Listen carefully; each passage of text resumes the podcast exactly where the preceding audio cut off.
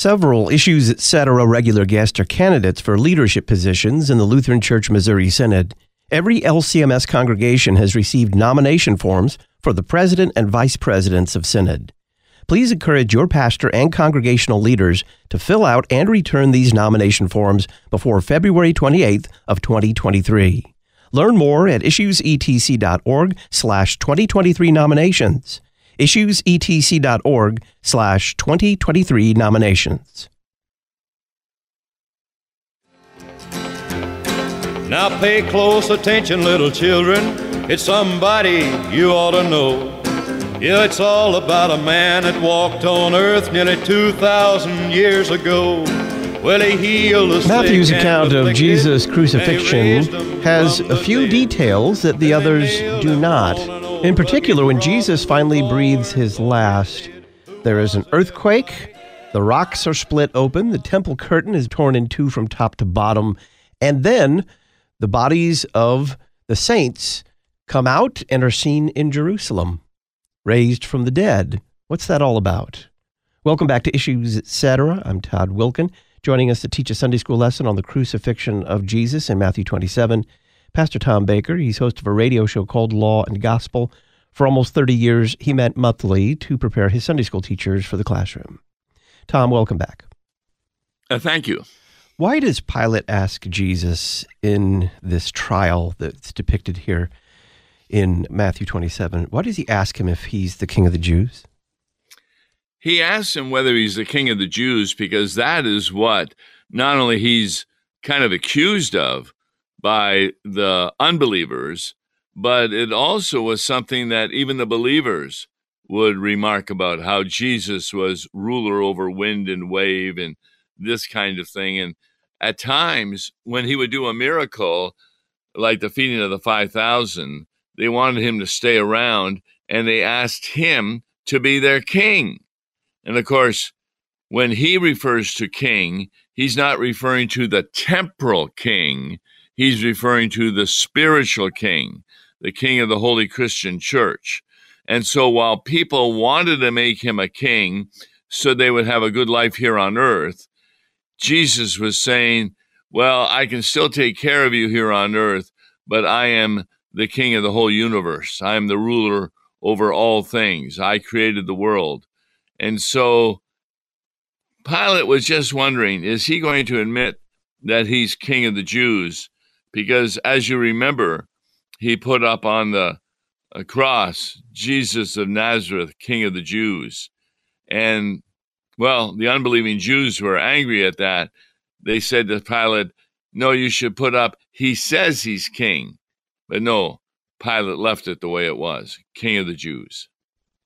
Why does Jesus refuse to answer his accusers during this trial? This is really from the Old Testament where he goes as a sheep to the slaughter. And sheeps don't make a lot of noise when they are put to the slaughter. They're quiet. And the fact of the matter is is that Jesus was not going to try and argue with people because you can't argue with an unbeliever. The psalm says that if you have a believer just one reprimand makes a big difference. But if you have an unbeliever, the Psalms and especially Solomon's proverb says you can do a hundred blows to an unbeliever and he still won't change his mind. And so there was nothing that Jesus needed from these people. He knew his task, he knew his mission, and he knew that because of their unbelief, that he wasn't going to answer any of their questions. He answered the question of Pilate because Jesus did observe the law. Pilate was the ruler, and Jesus wanted to help him understand what exactly was happening here. And it wasn't long before Pilate understood, as the Bible says, that these people wanted to do this out of envy of Jesus and that's why Pilate tried to get out of his crucifixion. How does Pilate try to release Jesus? Well, he makes a choice for the people because at the Passover festival, this is verse 15 of Matthew 27, the governor used to free one prisoner whom the crowd wanted. And then there was a well known prisoner by the name of Barabbas. He had been really against the Romans. So Pilate asked them, Who do you want me to set free for you, Barabbas or Jesus, who is called Christ? And he knew they had handed Jesus over to him because they were jealous. And while he's sitting on the judge's seat, even his wife goes to tell him through someone, Let that righteous man alone. I suffered much in a dream last night on account of him. So Pilate had a lot of forewarning against doing what he's going to finally be persuaded to do. And he tried to persuade the people to ask for Barabbas and not to have Jesus killed. But unfortunately, because of the Pharisees, they had persuaded the people to ask for Barabbas rather than for Jesus. Why does Pilate at one point wash his hands? Yeah, wash his hands is a custom of that day, which is very interesting. That you would wash your hands was both among the Jews and the Gentiles a symbol of your innocence. By doing this, he's telling the crowd, see to it yourselves. Pilate was placing the blame for the crucifixion on the mob, even though he would be the judge who would carry out the crucifixion. In fact, verse 25, Pilate even says, I am innocent of this man's blood. It is your responsibility. And all the people answered, His blood be on us and on our children. Which is really true, but not in the way that they expected. And so Pilate freed Barabbas for them, had Jesus whipped, and handed him over to be crucified. Tell us about how the guards mock Jesus. Now, the guards were, of course, the governor's soldiers. A lot of people think that these were the Roman soldiers. They were the ones who crucified him, but the governor's soldiers, well, they gathered a whole bunch of other soldiers around them, put a scarlet cloak on him, and they twisted some thorns into a crown, placed it on his head, and put a stick in his hand. Now, the scarlet cloak for a crown, those thorns, and a stick in his right hand, that gave the impression that he was king of the Jews. But then they knelt before him and mocked him, saying, King of the Jews. They even spit on him. Then they took the stick which he was holding and kept hitting him on the head with it.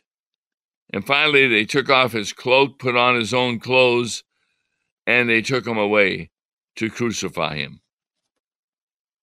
What further mockery does Jesus endure on the cross? Well, at the cross, according to verse 39, and these sections are really important because they're actually fulfillment of Old Testament prophecy. The first thing in verse 35 after they crucified him, they divided his clothes among them by throwing lots. That is found in Psalm 22, verse 18. And then it also says they crucified with him two robbers with him, one on his right and another on his left. That's Psalm 22, verse 18. And then those who were at the cross, who passed by him, many ridiculed him, shaking their heads and saying, You're going to tear down the temple and rebuild it in three days? Save yourself if you are God's son. And that particular one is from Psalm 22, 6 and 7, and Psalm 109, verse 25. Then they said, He trusts God. Let God deliver him now. Because he said, I am God's son. That's kind of a quotation from Psalm 22 8. In fact, a lot of people think only one of the robbers insulted Jesus, but at the beginning of his crucifixion, verse 44 says, In the same way, also the robbers crucified with him insulted him. And that's found in Psalm 22, verses 6 and 7.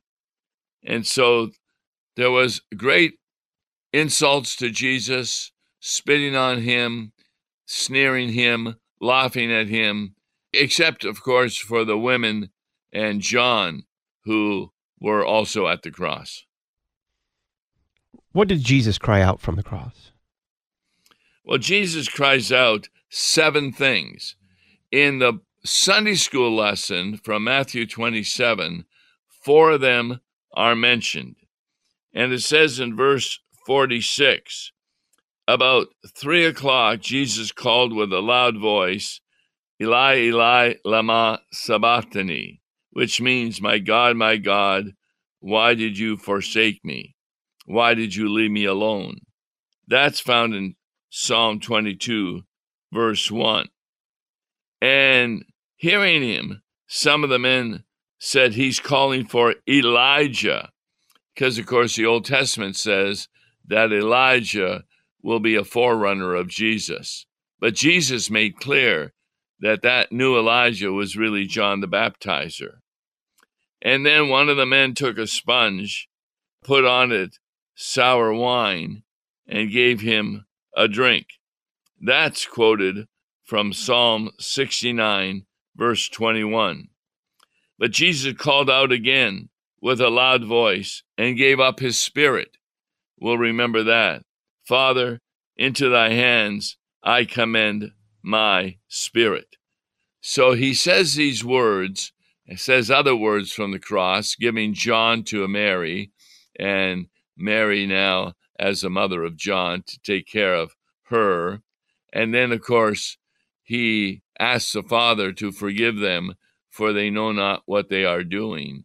And he tells the thief, Today you will be with me in paradise. Now, not all of these items are in Matthew, but they are found with the other Gospels. And so finally, Jesus does die and gives up the Spirit. And certain things happen then the curtain in the temple was torn in two. Now, this is the temple that divided the Holy of Holies from the rest of the temple.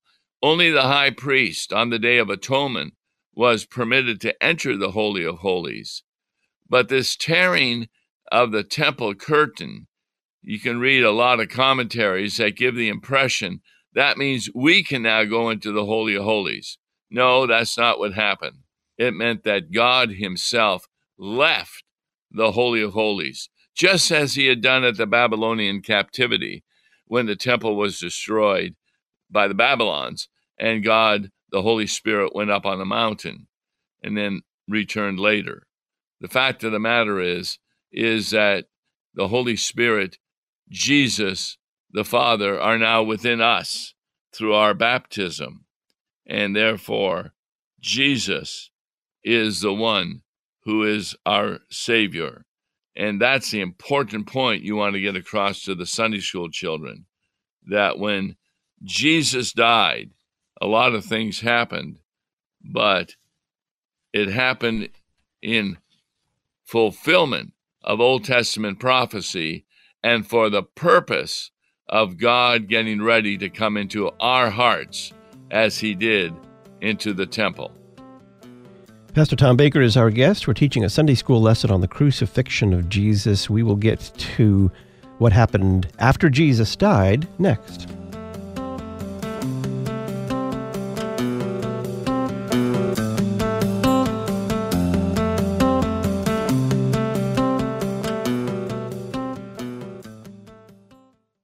Several Issues Etc. regular guests are candidates for leadership positions in the Lutheran Church Missouri Synod.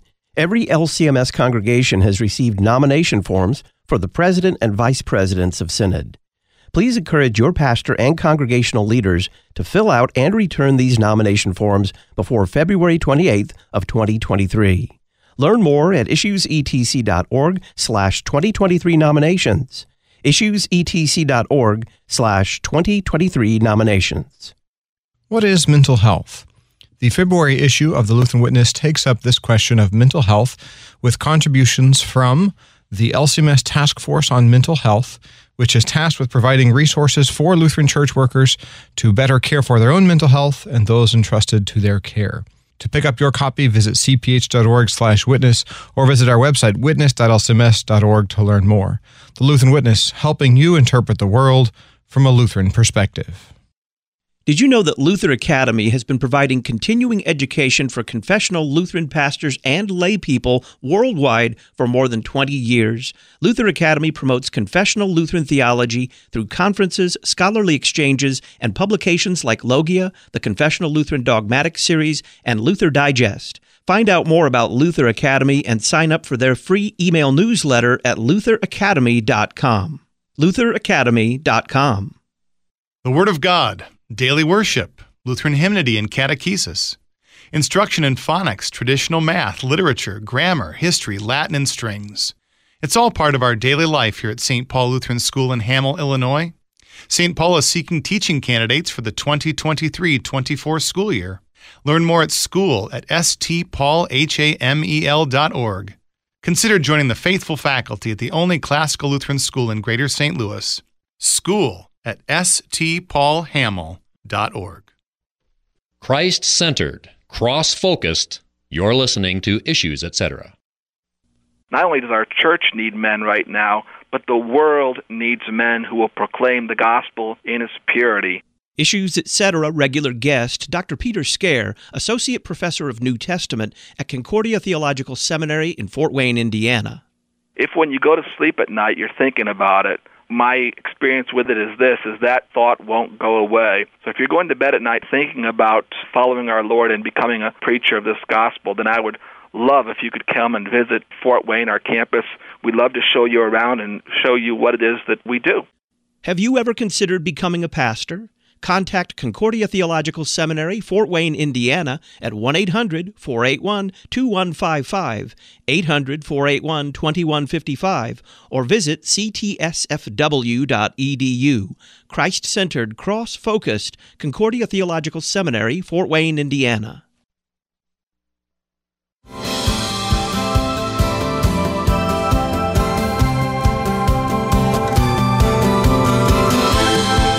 Tom Baker is leading us in a Sunday school lesson on the crucifixion of Jesus in Matthew 27. I'm Todd Wilken. You're connected to Issues, etc. Ad Crucem has added some new products for the new year Sunday school and confirmation medallions, engraved incense burner kits, and jewelry just in time for Valentine's Day. Learn more at adcrucem.com, A D C R U C E M.com. Tom, what happened when Jesus died? Well, what happened specifically, as indicated, is that certain items did occur, like the curtain in the temple was torn in two, the earth was shaken, the rocks were split, graves were open, and many of the bodies of the holy people who were already asleep in death were brought back to life. They actually came out of their graves. And after he went into the holy city, they went into the holy city after he had risen, and many people saw them. And so that was really something. And many people were terrified. In, in fact, there was one particular soldier, when he had seen this, that he said, Truly, this was the Son of God and it talks about the women who followed from a distance Mary from Magdalene, Mary, the mother of James and Joseph, Mary, the mother of Zebedee's sons. And Jesus died on the cross with those saying from his lips. How was Jesus buried? He was actually buried by a Pharisee who was a member of the Sanhedrin. In fact, two of them. His name was Joseph of Arimathea, and he had become a disciple of Jesus, and he went for Jesus' body, and Pilate ordered it given to him. And Joseph took the body, wrapped it in some linen cloth, laid it in his own unused graves that he had cut in the rock for himself.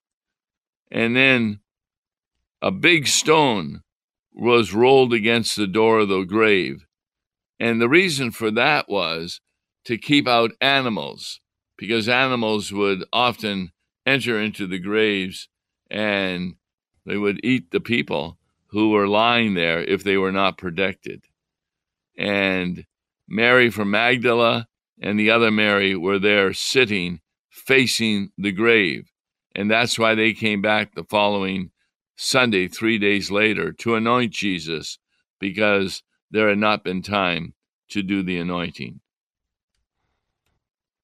Why did the chief priests want to post a guard at the tomb? This is really interesting because they believed something Jesus said. Not, not that he would really do it, but it was like the disciples heard it but didn't remember it or forgot it. Jesus had foretold that he would die in Jerusalem, but three days later he would rise from the dead.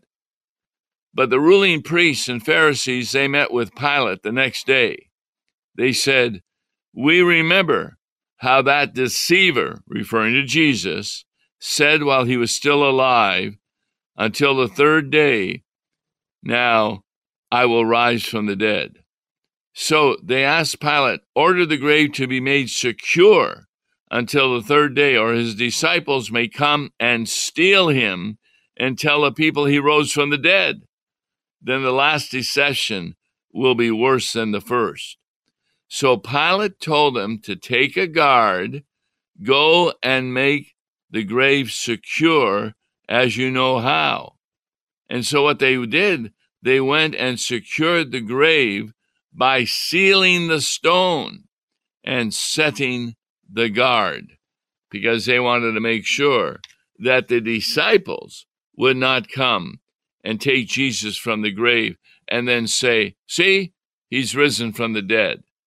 They heard what Jesus said, and so they didn't want it to come true. They didn't believe he would rise from the dead, but they thought the disciples might steal him.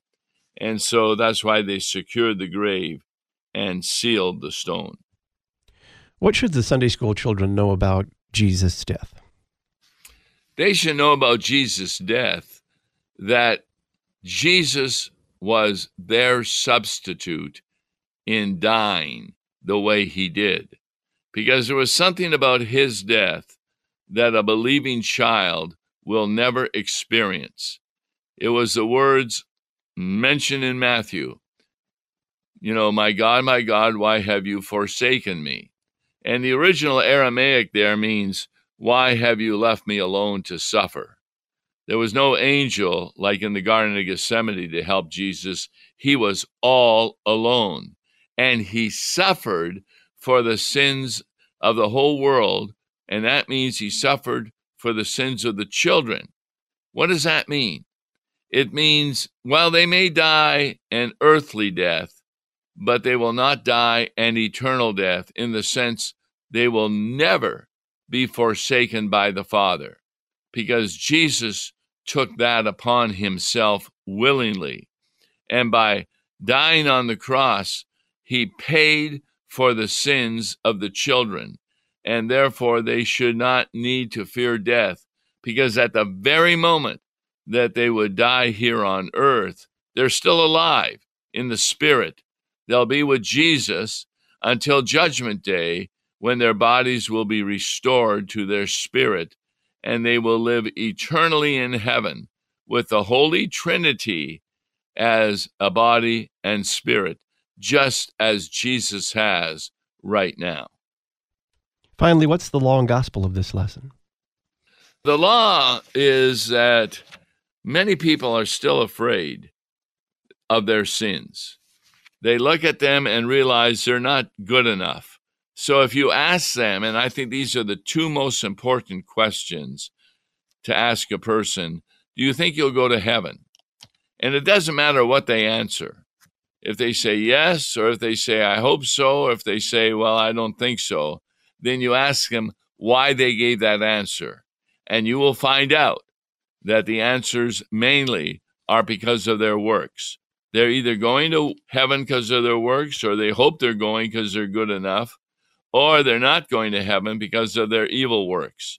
They do not understand the full implications of the Christian message because the gospel says Jesus paid the price for the sin of the whole world by his suffering and death on the cross. And therefore, the gift of the forgiveness of sins is available to everyone who trusts the promises of the gospel that they receive the forgiveness of sins, eternal life, and even comfort here on earth because of the cross of Christ and his resurrection. That's the law and gospel of this wonderful lesson that should be kind of mentioned almost every Sunday. Pastor Tom Baker is host of a radio show called Law and Gospel. For almost 30 years, he met monthly to prepare his Sunday school teachers for the classroom. Tom, thanks. Thank you. Dr. Bill Weinrich of Concordia Theological Seminary, Fort Wayne, Indiana, joins us to conclude a series we're doing with him on the I am statements in the Gospel of John. Next, it's John 11 I am the resurrection and the life.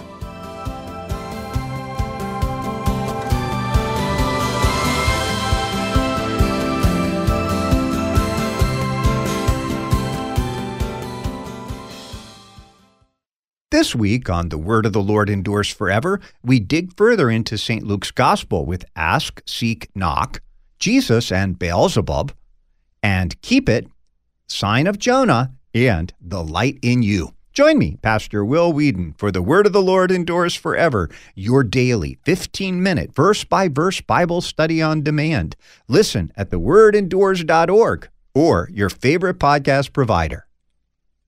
The Issues Etc. book of the month for January would make a great gift for your pastor. It's the new Concordia commentary on John, chapter 7, verse 2 to chapter 12, verse 50. This latest Concordia commentary is written by Issues Etc. regular guest Dr. Bill Weinrich. Learn more about our January book of the month at issuesetc.org or by calling Concordia Publishing House 1 800 325 3040. The new Concordia commentary on John 7 2 to 1250. Real Reformation Radio. You're listening to Issues Etc. Relevant worship isn't about trying to look and act like the rest of the world to appeal to the culture around us, but relevant worship is about Christ. Hope Lutheran Church of Birmingham brings you truly relevant worship, where sinners gather to hear God's Word and receive His gifts of forgiveness and peace. Visit us online at hopebham.org. That's hopebham.org or give us a call at 205 956 1930. We'll see you Sunday. Not everyone is comfortable with new technology. Dial A Podcast gives all generations of your congregation an easy way to hear your sermons, or even devotionals and Bible studies. Once you've completed a simple one time setup, we take care of the rest. All your congregants have to do is dial the number from any phone to listen to your latest podcast, all at no additional cost to them. Dial A Podcast. Extend the reach of your sermons. Get started at dialapodcast.com now.